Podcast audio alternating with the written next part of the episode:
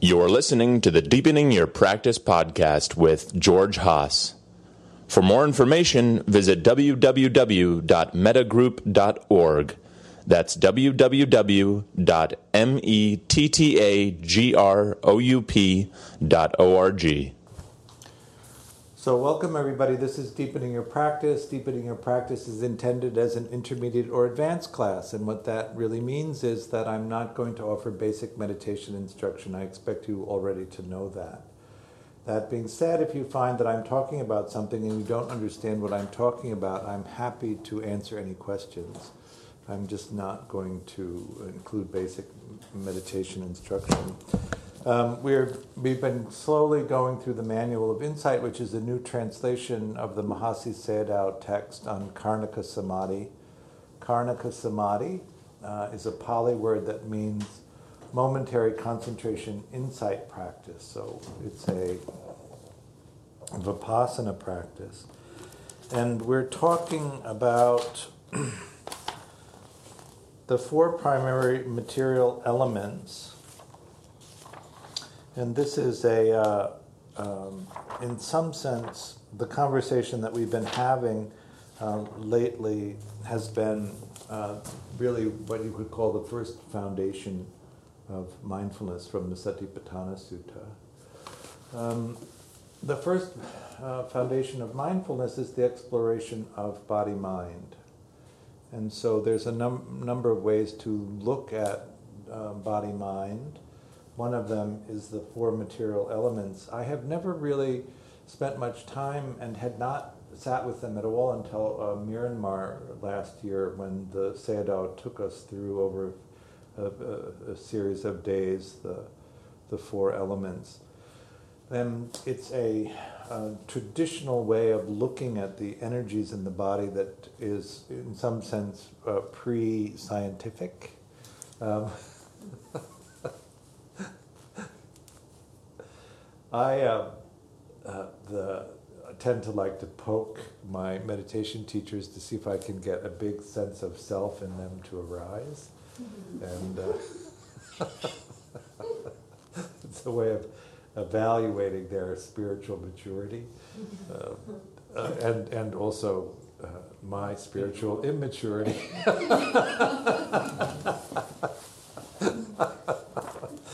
so I was very pokey on this particular um, um, subject matter, and uh, he he says, as he often does to me, it's just that you're Western and you have that sharp Western mind, mm-hmm. um, meaning that I like things to be based in science, and and, and he much prefers the the mysticism of of um, uh, traditional Buddhism.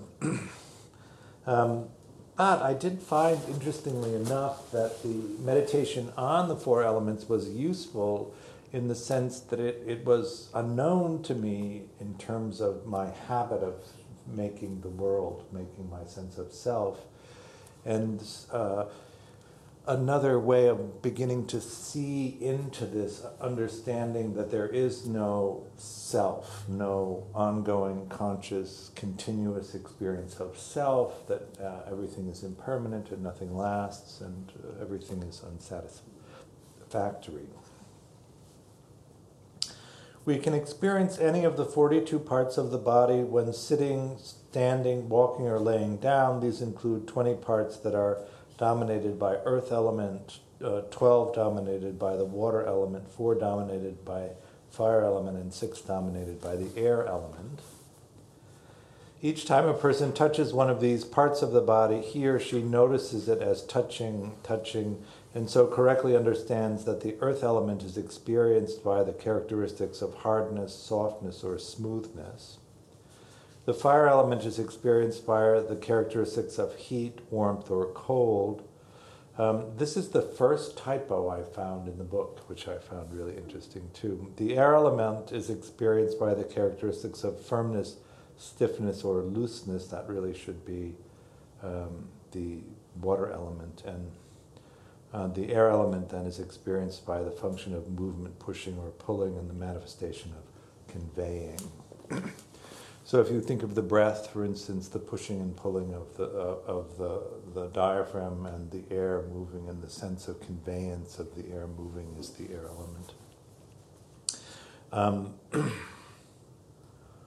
the water element uh, experienced as, as uh, firmness or stiffness or looseness of flow, the flow of water. The body is mostly water. Um, you know how um, when it feels loose and flows, when it's swollen and feels stiff, heat or cold uh, is the fire element, and the earth element is the solidity. Um, so, anybody here spent much time examining the experiences in the body from this lens of the four elements? So then it becomes this idea of translating, or for me, uh, translating the experience into these categories instead of other ways of looking at it. And so it, it was a, an enjoyable experience of a fresh way of being with similar experience, but just also at the same time creating a disidentification with it, a disfamiliaration with it. In reality, we cannot directly experience the water element with the sense of touch, but given the power of this element, we can know its true nature with mind consciousness based on bodily sensation of uh, earth, fire, and air elements that arise in conjunction with the water element. Thus, water element is understood by noting touch. The water element is experienced via the characteristics of flowing and melting. Uh, this type of sensation is experienced noticeably when sweat, mucus, or tears flow, when spitting or swallowing phlegm or saliva, or when urinating. The function of the water element is experienced by expansion or dampening. We feel it mainly when we take a bath, have a drink, and so on. The manifestation of the water element is experienced by a cohesion or holding together. Thus, every time we note a bodily sensation, we will be aware of the four primary elements. We will understand that there is no person, being, woman, man, or I, or mine, but only a collection of physical elements such as hardness, softness, heat, warmth, cold, tightness, loose, looseness, moving, pulling, pushing, flowing, melting, wetness, expansion, and cohesion. This understanding is in accord with the following canonical passage. A bhikkhu refused this same body, however it is placed, however disposed by way of elements, thus, in this body there are the earth element, the water element, the fire element, and the air element. Note that awareness of the rise and fall of the abdomen is naturally in accord with this Pali quote. Mindfulness of walking, bending, and other movements is also covered under this awareness of touch.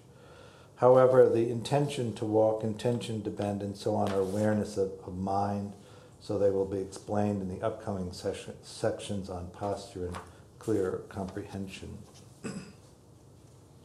How does that sound? Um, one of the things about uh, particularly monkish um, uh, texts like these is that there's all of these layers of, uh, of uh, the possibility of investigation.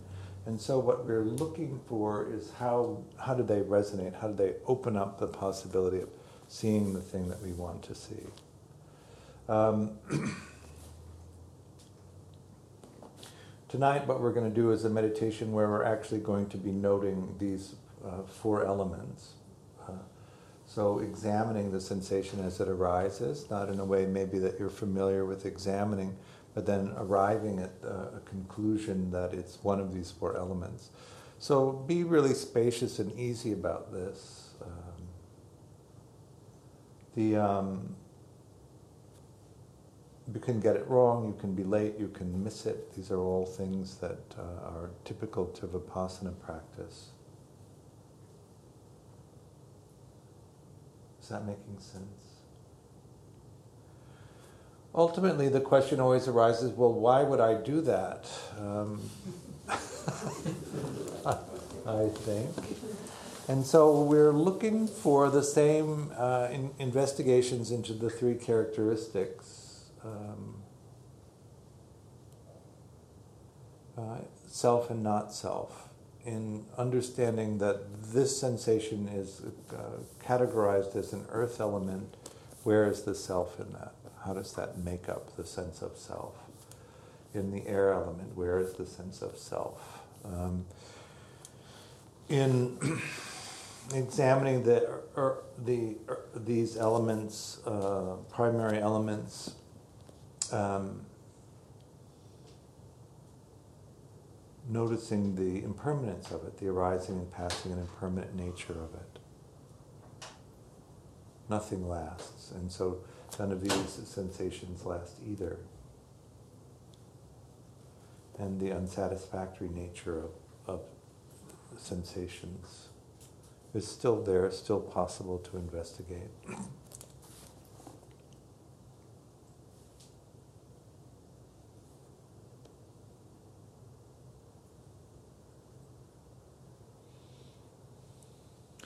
I'm thinking that I mis- misread the text, but you tell me what you think. Maybe there isn't a typo and that both air elements are air elements. Each time a person touches one of these parts of the body, he or she notes it as touching, touching, and so correctly understands that. The earth element is experienced via the characteristics of hardness, softness, or mm-hmm. smoothness. The fire element is experienced by the characteristics of warmth, heat, and cold. The air element is experienced by the characteristics of um, firmness, stiffness, or looseness, and the air element is experienced by the function of movement, pushing, and pulling, and the manifestation of conveying. In reality, we cannot directly experience the water element in the sense of touch but given the power of this element, we know its true nature with mind consciousness based on bodily sensations of earth, fire, and air elements that arise in conjunction with the water elements. Thus, the water element is understood by noting touch. The water element is experienced by the characteristics of flowing or melting. This type of sensation is especially noticeable when sweat, mucus, or tears flow, when spitting or swallowing phlegm or saliva, or when urinating. The function of the water element is experienced by expansion or dampening. We feel, feel it mainly when we take a bath, have a drink, and so on. The manifestation of the water element is experienced via cohesion or holding together. Any questions about that?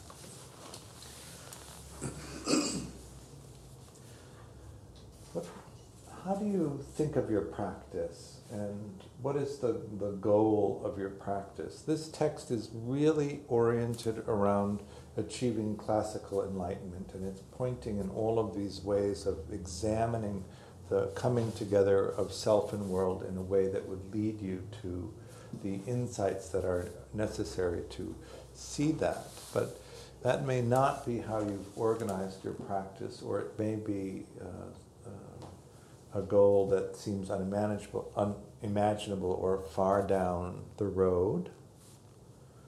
Um, but I do think, and Mahasi is very adamant, that householders uh, can think of classical enlightenment, uh, particularly stream entry, as a, a, goal that, that is practical for people who are not monastics.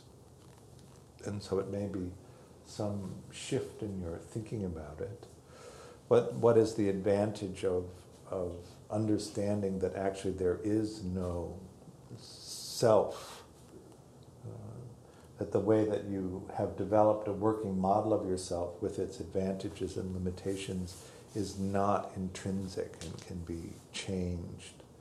Um, the idea that security can be achieved by uh, putting in place uh, things that you can actually hold on to and then the crisis that comes each time you notice that they don't actually last, they don't really hold, they aren't really uh, means of protection. Um, do you um, understand that this is a, a temporary means of transportation that you're currently living in?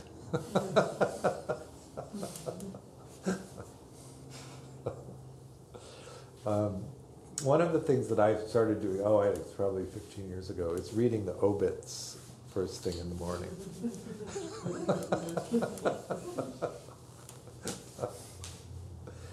uh, Sam Shepard died today. I don't know if you know that. And also Jeanne Moreau, the French actress who I adored as a, a teenager and young man. But um, I'm less curious, actually, to tell you the truth, about somebody who dies at 89 than I am about somebody who dies at 72. I'm 64. 72 doesn't seem that far off.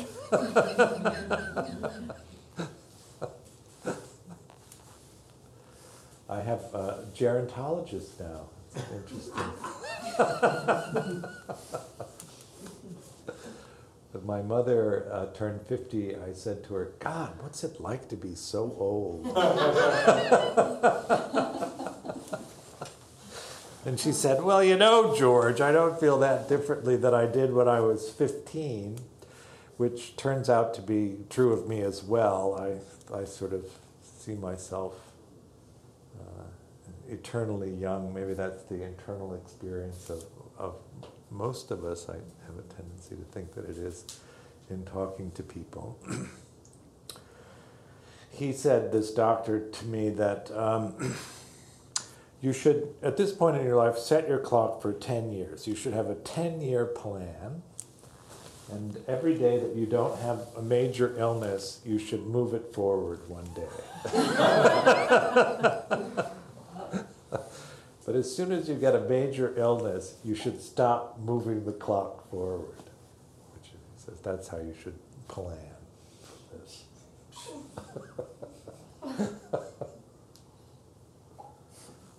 it takes about 10 years, apparently, for major illnesses to get you.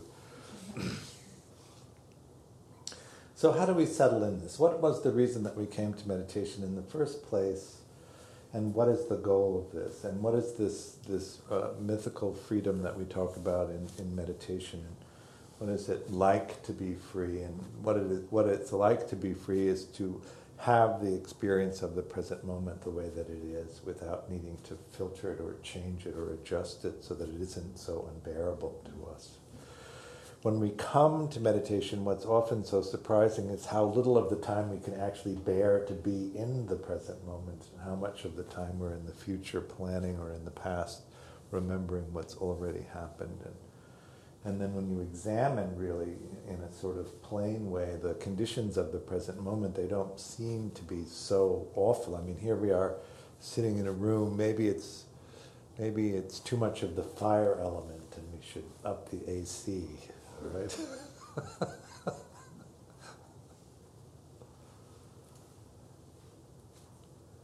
so,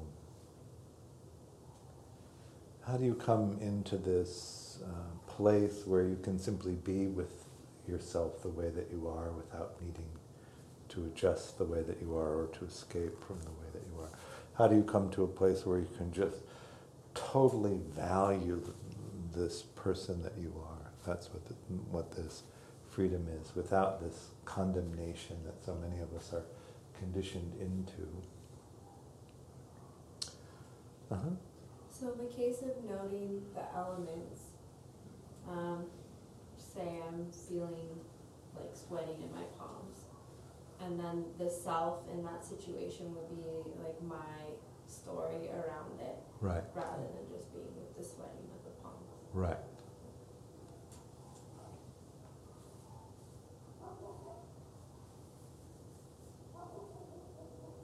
How does that sound? In um, we get quite habituated, and these processes tend to be pretty automatic in the way that they happen, and so. Um, uh, as the as the the manual has been saying over and over again, that the sensing experience itself is reliable. Uh, and the thing that we make it into is not necessarily reliable depending on how the mind state is in the moment that we make it into something. And so that we want to move from this place of simply relying on the perception of things that we come to to constantly going back and forth from the sensing experience to what we've made, then in this constant back and forth, we illuminate the mind state that we're in. We illuminate the filter through which we fixate or make self and world so that we can begin to notice whether there's a distortion in the process of, of making the self and world. But these conditionings are so deep and they come so early uh, that we may not be able to recognize the quality of the distortion, and that's really what this practice of meditation is about. This is the sensing experience. This is what I make the sensing experience into. And what is the quality of mind that's there that affects the way that I make the world, that I make the experience of myself? And if you, you often, uh, it happens so rapidly that you don't notice any of that. You just experience the world. You just experience your perception of yourself. But if you can begin to practice in a formal way to notice that in an, in an equanimous mind, the reflection of the sensing experience in the thing that I make it into is pretty accurate and that the angry mind will distort in a particular way, or the kind mind will ex- distort in a particular way, so that you learn well enough the quality of the kind of distortions that happen, so that even if you miss the whole process of fixating self and world, you can recognize the quality that those mind states infuse into the creation. In the beginning of practice, of course, you're so habituated into fixating things that you just experience everything as solid, and you experience the, the, sense of self as solid and ongoing. And so it's this pulling apart into these individual sensing threads that then come together and make self and world. Pulling them into the to an examination of the four elements is another way of pulling the, the picture apart and looking at it in pieces and then allowing it to come back together again. Um,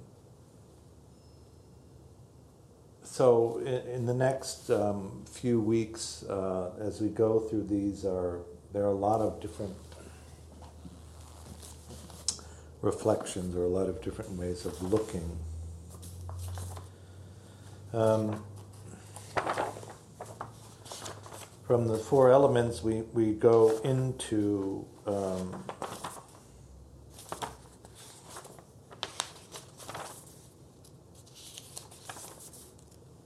um, how to observe thought, the mind or mental objects, gender, nutrition, thinking, consciousness, uh, mental contact, feeling, perception, mental formations, um, how to note uh, general activities. So maybe a, a, good question for you is: Do you do you need to go into that much detail? Is that something that's of interest to you as we move through, or do you want to go faster? Uh, what do you think?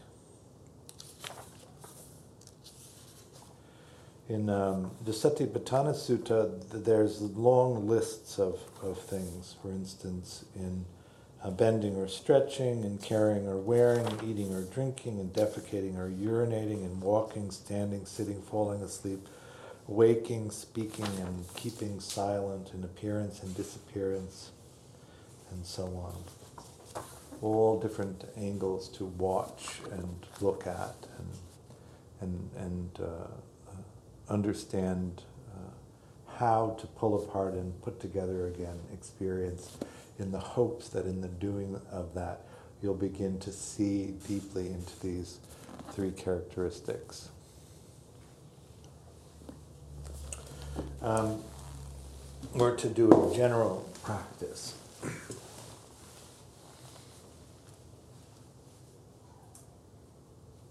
What do you think? Let's try some. Okay. So let's do um, a meditation on the four elements. So rather than note anything else, we're just going to note whether it's earth, uh, fire, water, or air.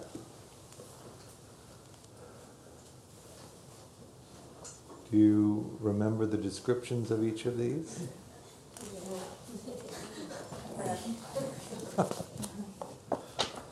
And, and uh, let's do this lightly and have fun. What do you think?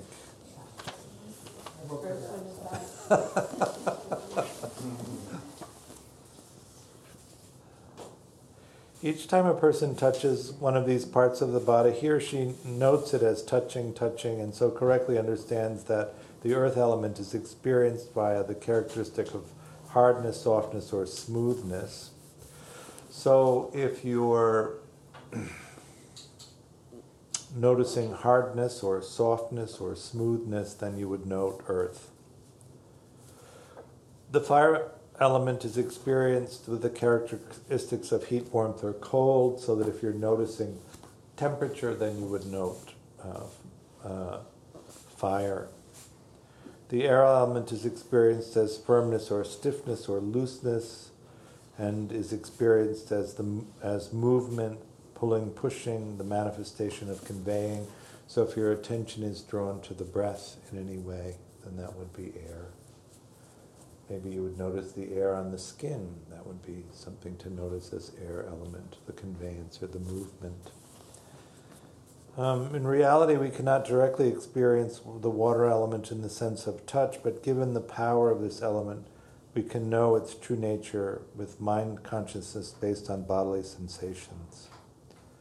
Um, so, uh, sweat, mucus, tears, spitting, swallowing, phlegm, saliva when urinating. Water element. hmm So where do you put, um,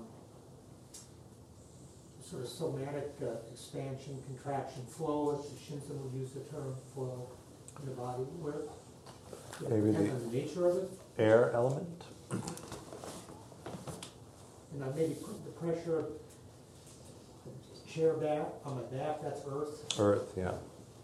but with those kind of, all that, whether it's visual flow or, or, or, you know, feel, what Shinzen would call feel flow, that would be, would consider more air Right. movement.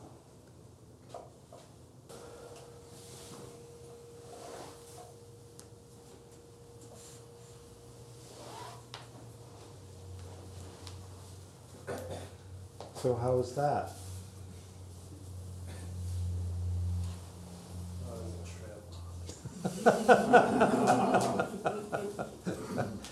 And which element is a trip? The last minute, I was like acutely aware of my skeleton, Oh. and it was Earth. Uh huh. That was kind of tripping me out. Mm. I was acutely aware of lower back pain. that was Earth.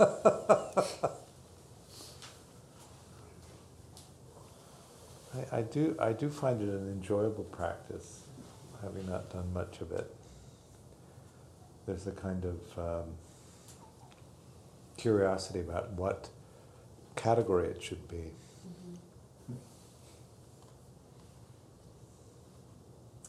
I really had strong flow in the body, and that felt just like water moving. But then the internal visual thinking experience was very air like.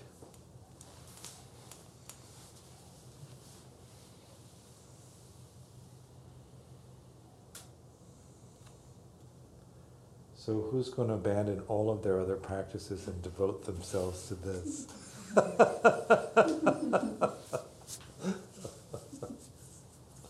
You all have sharp Western minds. I had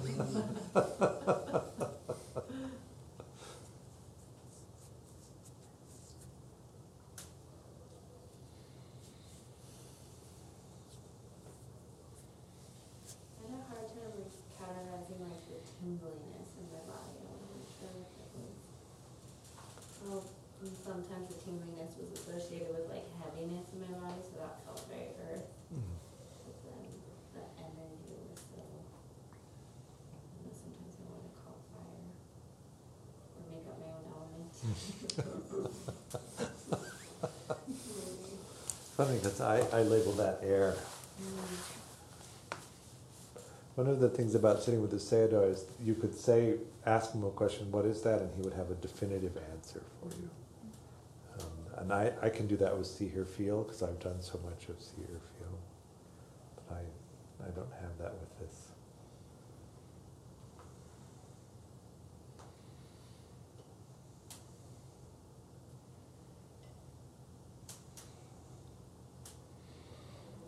So this is deepening your practice, deepening. Uh, uh, so I'm always going to be advocating ways for you to deepen your practice, and one of those ways is to go on retreat.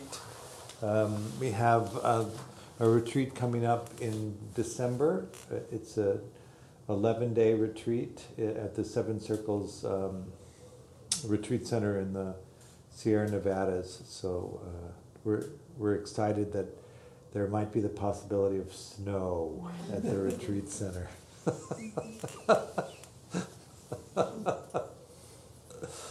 um, I've decided to, to take my retreats vegan, so we're going to have vegan food as well. I think it's a good uh, subject to talk about in terms of um, just the impression I get that we're going to basically cause the extinction of the human race so that we can have cheap hamburgers.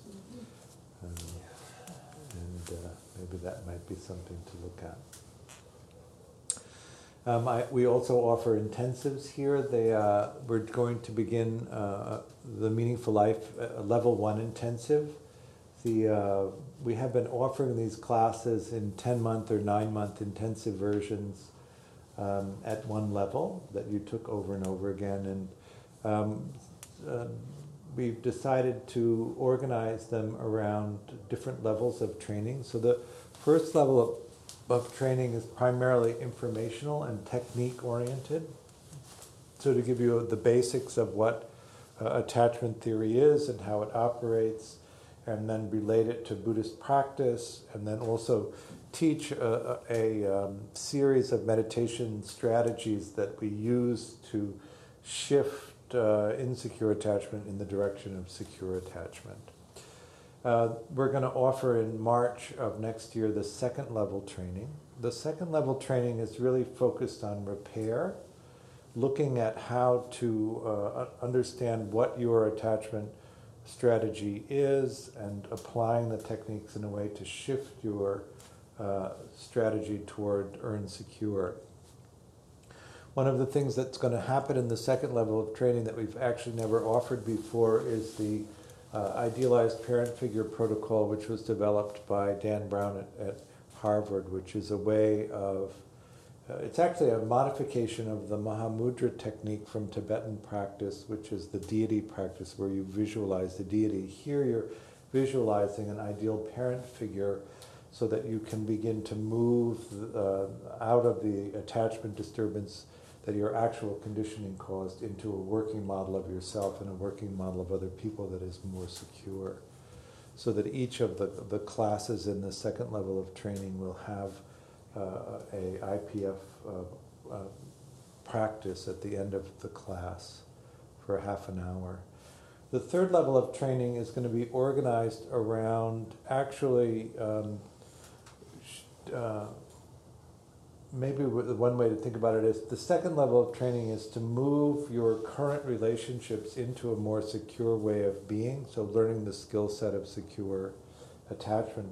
The third level of the training is to go in and do the deep work of uprooting the habitual way of being in relationships so that you can shift to automatically responding uh, in, in a more secure way. And that's um, also um, using the mindfulness uh, techniques that we've developed in those systems, but adding to that a personalized IPF protocol. Um, in the IPF protocol, the, there's a general way of practicing it which is intended to idealize a, or to visualize an ideal parent. The second uh, uh, level of the training is organized around um, creating the habitual expectation of being treated well that some of us don't have uh, because of our conditioning. And so that the mind begins to look for people who treat you well, and, and resists not being treated well. This is something that if you didn't have that conditioning, you won't do automatically. And then the third level of training is actually to look at what happened to you in your conditioning and create specific antidotes to the, the circumstances of your individual uh, childhood. So those are the things that we're beginning. But we're, we are starting on Wednesday a new level one training, and there's a flyer out there if you want to take a look at it uh, uh, as something to begin. The level one training is required to do the other levels of training, although you could pick the other levels of training that you wanted to do.